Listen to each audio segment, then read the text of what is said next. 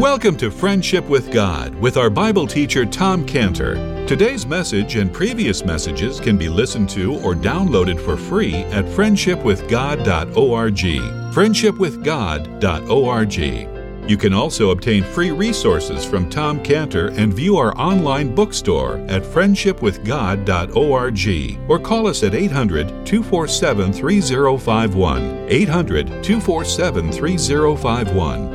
Tom Cantor also has a daily devotional verse that comes out each day by email and on Facebook. To receive this small daily devotional verse that Tom Cantor puts out, you can sign up at friendshipwithgod.org, friendshipwithgod.org, or find Tom Cantor on Facebook by searching for Tom Cantor and Friendship with God. Now, here is our Bible teacher, Tom Cantor.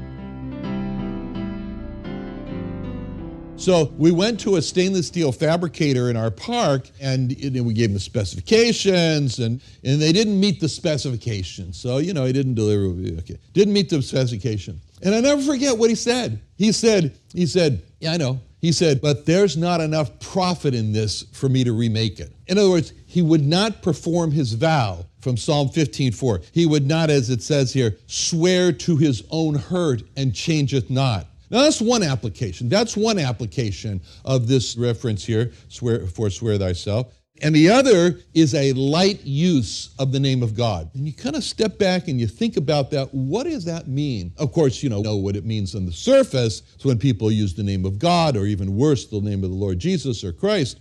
But for example, Jezebel, when she wanted to kill Elisha, and she said in 2 Kings 6.31, 2 6.31, he said, God do so and more also to me if the head of Elisha, the son of Shaphat, shall stand on, on him this day. But it's a very serious thing to use the name of God, especially when you make a promise.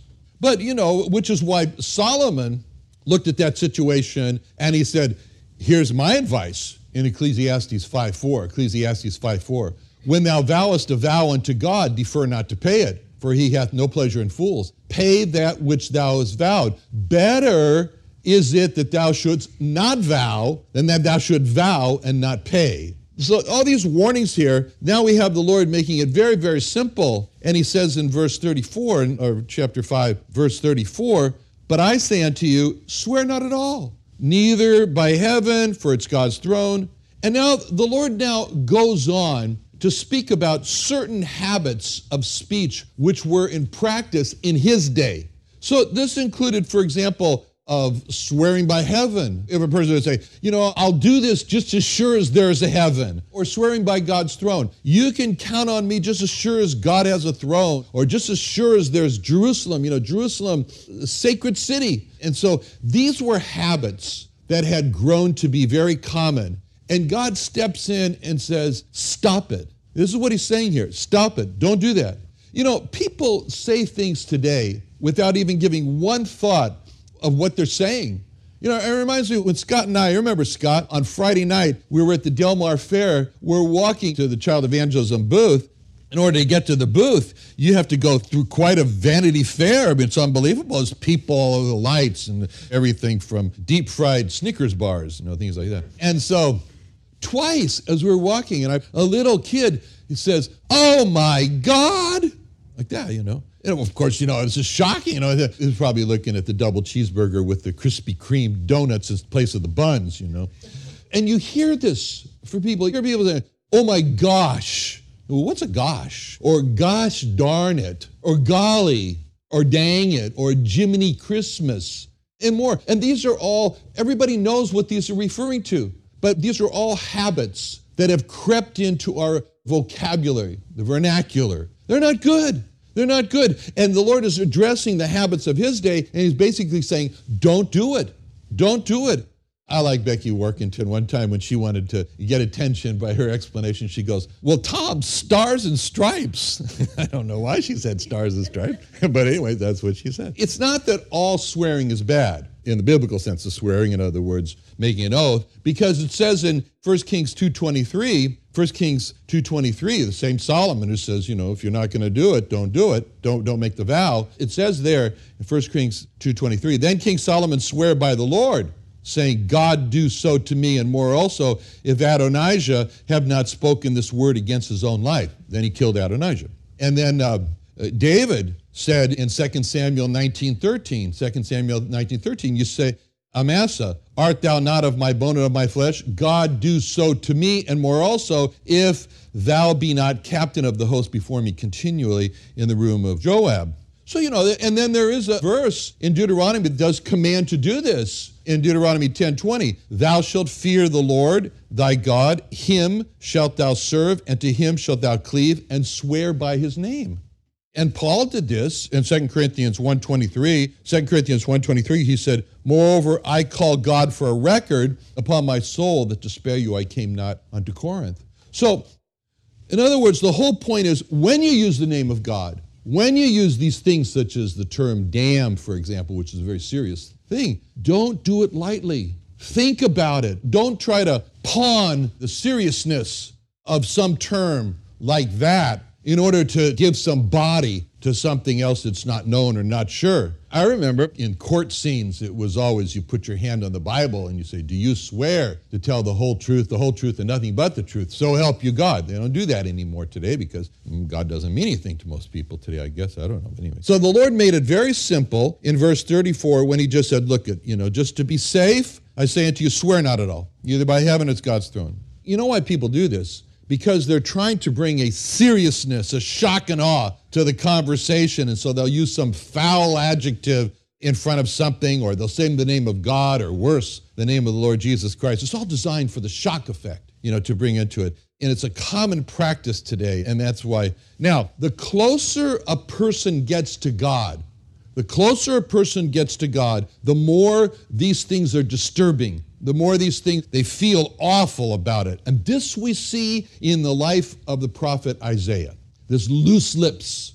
Isaiah, worse than loose lips. So, in the case of the experience of Isaiah, he had slipped in his personal life. He heard it so much around him. Maybe he was saying those words, maybe he was saying those phrases, maybe it was in his heart to say it, maybe it took a hammer on his thumb to have it come out, like Pastor Jim used to say if you want to know what's in the glass, just shake it. And um, he was surrounded in his life by people who spoke these foul terms.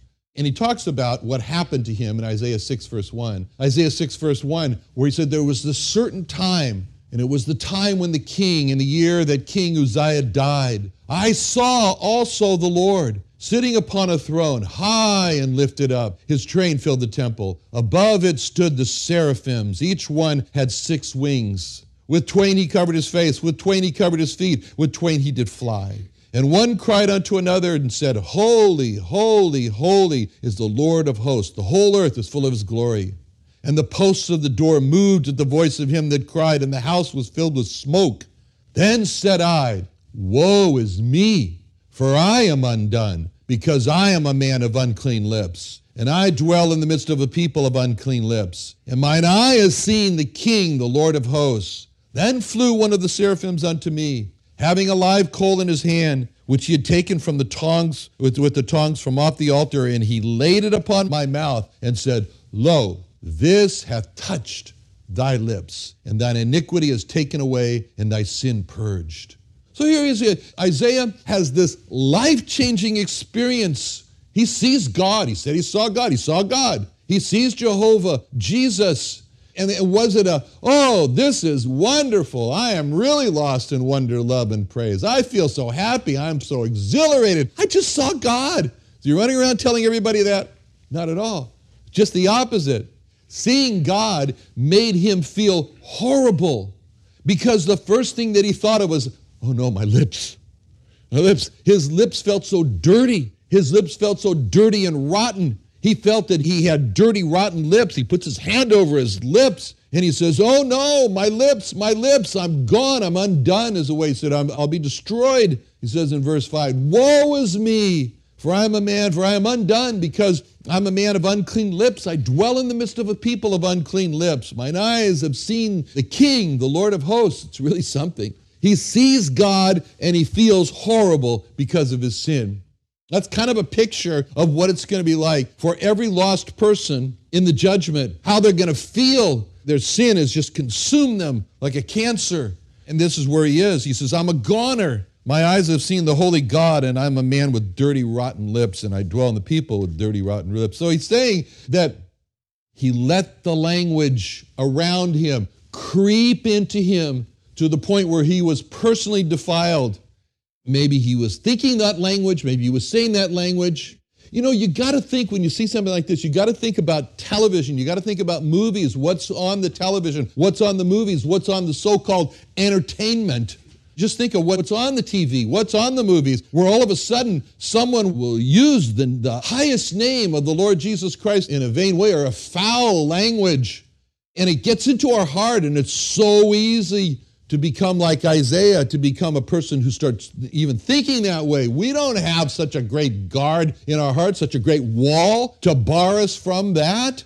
That happens. This is Isaiah, the great prophet Isaiah's testimony. The great prophet Isaiah, who made the great prophecy of Isaiah 53. This man could not guard his heart from the foul language of creeping into his heart. How much less can we? If we watch things or see things on television movie and go, oh, I wish he hadn't said that. You know, why did he say that? That just crept into my house like a horrible infestation. So it's very important for us to guard. Now, the good news for Isaiah and the good news for him was that a remedy came. Good news came. It didn't come from him, it came from God. It came from God. In verse 6, Isaiah 6, verse 6, then flew one of the seraphims unto me it was a direct to him, having a live coal in his hand, which he had taken from the tongs off the altar. And he laid it on my mouth and said, This hath touched thy lips, and thine iniquity is taken away, and thy sin is purged. It was a seraphim sent by God with a live coal, which is off the place of sacrifice, off the place of the altar, and it was applied to Isaiah's lips just like seeing the cross of the Lord Jesus Christ as the altar of sacrifice and, and his sacrifice applied to our individual sin. Isaiah didn't come before the Lord and said, Lord, I'm a sinner. Isaiah came before the Lord and said, Unclean lips is me.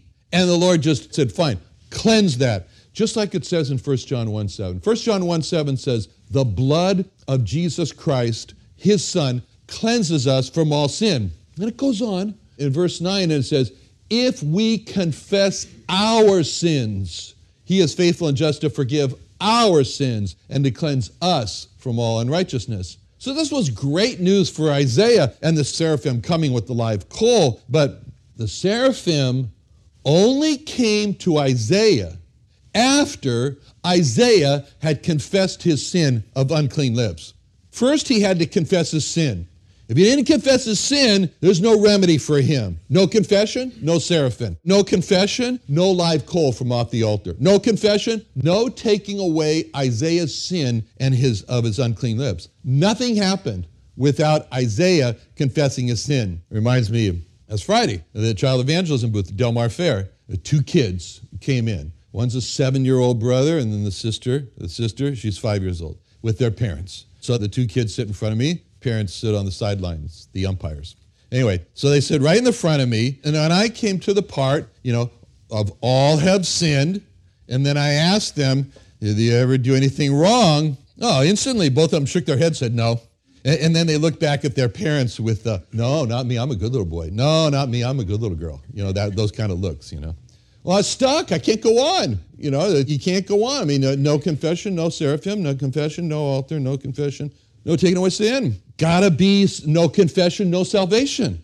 Without confession, no gospel. Because the only person that's saved, according to 1 Timothy 1.15, 1 Timothy 1.15, is that this is a faithful saying, worthy of all acceptation, that Christ Jesus came into the world to save sinners. He didn't come to save the righteous. So I was stuck. So I looked at them and I said, with my evil eye, you know, have you ever told a lie? You know, like that, you know. And the little boy, he frowns and gets this distressed look on his face, says, yes. And then I turn to the little girl, I try the same thing as his sister, you know, I said, have you ever told a lie? And she goes, Mm-mm.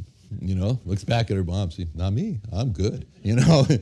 so couldn't go on, you know. And I said, never. She goes, nope, mm-mm. You know? Well, that was just like too much for her brother to sit there and hear this. So he spoke up and said, She told something that wasn't true. Now, I don't know what it was, but it was obvious that what he was referring to, she knew because then she said, mm-hmm. like that, you know. I said, So you told a lie? She goes, mm-hmm. Okay, now I could go on, then I could go on and explain the Lord Jesus died for the lies they told. And then I could go on and say, because until they admitted that they told the lies, there's no good news for them. There's no gospel for them. They had to first admit that they sinned. And that's the way it was for Isaiah. He had to admit, he had to confess that he had his, the unclean lips before he could get that live coal to take away his sin. And that's the way it was for these two little kids that were in the booth. And then when I led them in the sinner's prayer, I led them to pray. I led them to pray, please forgive me for the lies I have told, and thank you for dying for the lies that I have told. No sin and no personal salvation, which is what the Lord is saying, what it says in 1 John 8. 1 John 1 8. 1 John 1 8 says, If we say we have no sin, we deceive ourselves. The truth is not in us. But if we confess our sins, He's faithful and just to forgive us our sins and cleanse us from all unrighteousness. If we say we have not sinned, we make him a liar, and his word is not in us. This is the, this is the picture, the person who says he has no sin, this is a picture of the adulterous woman of all people. The adulterous woman in Proverbs 30, verse 20. Proverbs 30, verse 20, it says, Such is the way of an adulterous woman. She eateth and wipeth her mouth and saith, I have done no wickedness. There ain't nothing wrong with what I done. Okay. So here again, the Lord makes it very simple to not fall into this trap of swearing. And he says, he says in verse 37, just make it simple. Let your communication be yea, yea, nay, nay, whatsoever is more than these cometh of evil. So here the Lord, what he's saying here, he said, look, if you really want, I know what you're trying to do, you know, by using all these adjectives and by using, uh, you know, bringing in heaven and so forth. Is don't do that. If you want to emphasize something, just say yes, yes, and just say no, no, no, no. That's enough. Nothing more. Because if you do anything more than that, it's coming from a source. And he says in verse 37, he identifies a source. Whatsoever is more than these cometh of evil. Well, you know, and, and what is that evil that he's talking about? It cometh of evil. It's either our own evil nature, right? If you, being wicked, know how to give good gifts to your children, it's either coming from our own evil nature or worse, from the devil, but it's certainly not of God. Now, the Lord moves on to another misunderstanding in the law. In verse 38, they've been wrongly taught, where it says in verse 38, You have heard that it hath been said, an eye for an eye and a tooth for a tooth. Now, what's so interesting about when he says, You have heard that it hath been said, is here, you know, he says that what he did not say. He did not say, as he had with other teaching before, he has said, You have heard that it hath been said by them of old time. He didn't say that. He didn't say that by them of old time, like he did in verse 32, which referred to the application of uh, what we just talked about, third commandment, or like he did in verse 27 when he referred to the commandment to not commit adultery, verse 21, the commandment to not murder. He says, You have heard that it's been said of them of old time. But this time, he's saying it just like he said it in verse 31 it hath been said, Whosoever shall put away his wife, which refers to divorce, which is not of God, which is God is not for. And so here again, he starts off this verse in the same way you have heard that hath been said, an eye for an eye. So he's indicating here that what they have heard is not of God, like he did with divorce. When you read this, it stops you say, wait a second, wait a minute. This statement, an eye for an eye and a tooth for a tooth, that's in the law. That's in the Bible. It occurs in the Pentateuch. It does. It's actually there three times in Exodus 21 24 and Leviticus 24 20 and Deuteronomy 19 21. Deuteronomy 19 21, for example, it says, And thine eye shall not pity, but life shall go for life, eye for eye, tooth for tooth, hand for hand, foot for foot. So if this statement, an eye for an eye and a tooth for a tooth, is found three times in the Torah, why did he not say, You have heard that hath been said by them of old time, which refers to the Bible? Why did he just say, You have heard that it's been said, which indicates that's a commandment of man, not of God? Well, the reason he said that is in the next verse 39, verse 39, and the emphasis that he's putting on. I say unto you that ye resist not evil, but whosoever shall smite thee on thy right cheek, and if any man, in verse 40, if any man will sue thee and take away thy coat and to let him have thy cloak, and 41, whosoever shall compel thee Verse 42 Give him to asketh thee, and for him that would borrow of thee. So all these personal, personal words, you know, the ye and the thee and the thy, they're showing here that the law, an eye for an eye and a tooth for a tooth, was all being taught to them as something they should do, very personal, to the point where the teaching had degraded down to the level where it was being taught that if somebody takes your eye, you go take their eye. Somebody takes your tooth, you go take their tooth. You take the law into your own hands, and this is not what Moses wrote. All of those instances of an eye for an eye and a tooth for a tooth were not written to the person who suffered the loss. You know, the loss of the eye, the loss of the tooth. Those three times it's written an eye for an eye and a tooth for a tooth are not written to the person who suffered. They're all written to the judges who were responsible for making the decisions, the magistrates. They're the ones who decided what's going to happen to the person who took another man's eye or tooth. So the principle of the eye for an eye and a tooth for a tooth also brought a certain balance because it was a common practice among the nations around Israel that they should take more you took my eye, two eyes for you, two teeth for you. You know, it was more. So by saying an eye for an eye and a tooth for a tooth, God was saying to the judges, don't get overbalanced here. Just do what is fair. Don't go beyond what's fair. But the main point of what the Lord is teaching here was that the teaching that the offended person should not take personal revenge. That's the issue. And the Lord's teaching that, on the contrary, the offended person should forgive, should allow himself to be taken advantage of. It reminds me of my friend down in Loretto. He said his son was expelled from school for a day. Alan. I said, why? What'd he do? He's a nine year old kid. And he said, well, there was some kid picking on him, so he went and got a stick and went after him and hit the kid with the stick. See? Okay.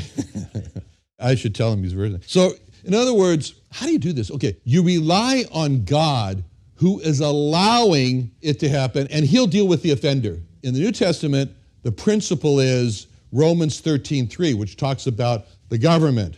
Romans 13:3, it talks about rulers. Romans 13:3 says, "Rulers are not a terror to good works, but to the evil. Wilt thou then be afraid of the power? Do that which is good, and thou shalt have praise of the same. For he, this is the ruler, this is the government, this is Roman rulers, Roman government even. For he is the minister of God to thee for good.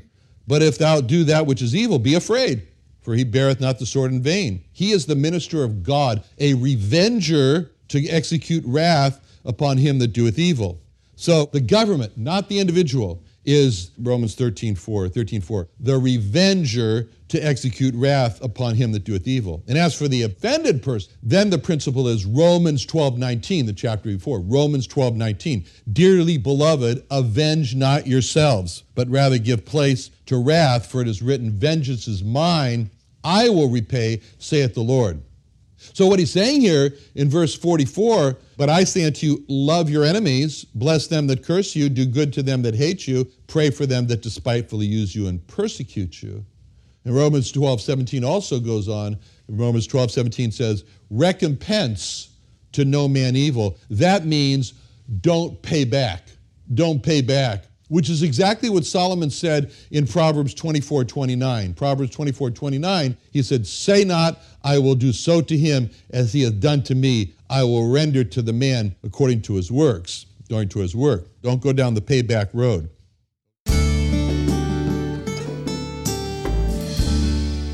Another wonderful day studying the Bible with our Bible teacher Tom Cantor here on Friendship with God. Don't forget that today's message and previous messages can be listened to and downloaded for free at friendshipwithgod.org. Friendshipwithgod.org. You can also go online to find free resources from Tom Cantor and our online bookstore at friendshipwithgod.org. You can also find Tom Cantor on Facebook, and you can also go to friendshipwithgod.org and sign up for his daily devotional Tom Cantor is also the founder of Israel Restoration Ministries. You can visit that website at israelrestorationministries.org. You can write to Tom Cantor at P.O. Box 711330, P.O. Box 711330, Santee, California. Santee, California 92071.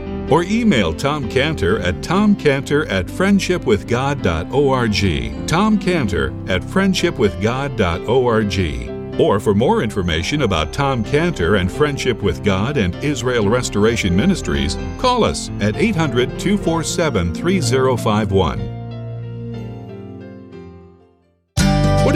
Sunday nights? Join Friendship with God radio Bible teacher Tom Cantor of the Friendship with God Fellowship Church every Sunday night at 5:30 p.m. at the Creation and Earth History Museum in Santee, California.